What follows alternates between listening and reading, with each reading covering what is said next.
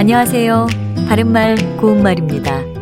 예, 햇살이 좋은 가을날에는 가지나 호박 같은 것을 말리기에도 좋지요.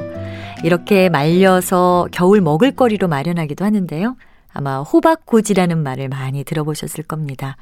호박고지는 애호박을 얇게 썰어 말린 반찬거리로 물에 불려내서 볶아 무쳐 먹곤 합니다.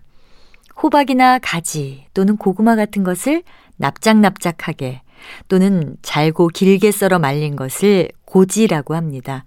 참고로 고지와 비슷한 것으로 오가리가 있는데요.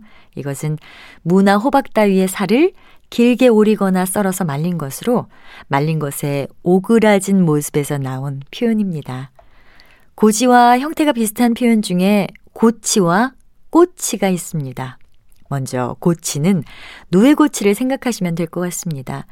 누에가 번데기로 변할 때 실을 토해서 제 몸을 둘러싸서 만든 둥글고 길쭉한 모양의 집을 고치라고 하지요.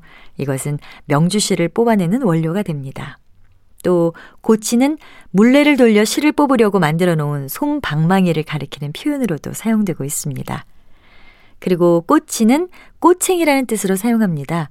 곶감을 만들기 위해 감을 끼워 말릴 때 사용하는 것을 떠올리시면 되겠죠.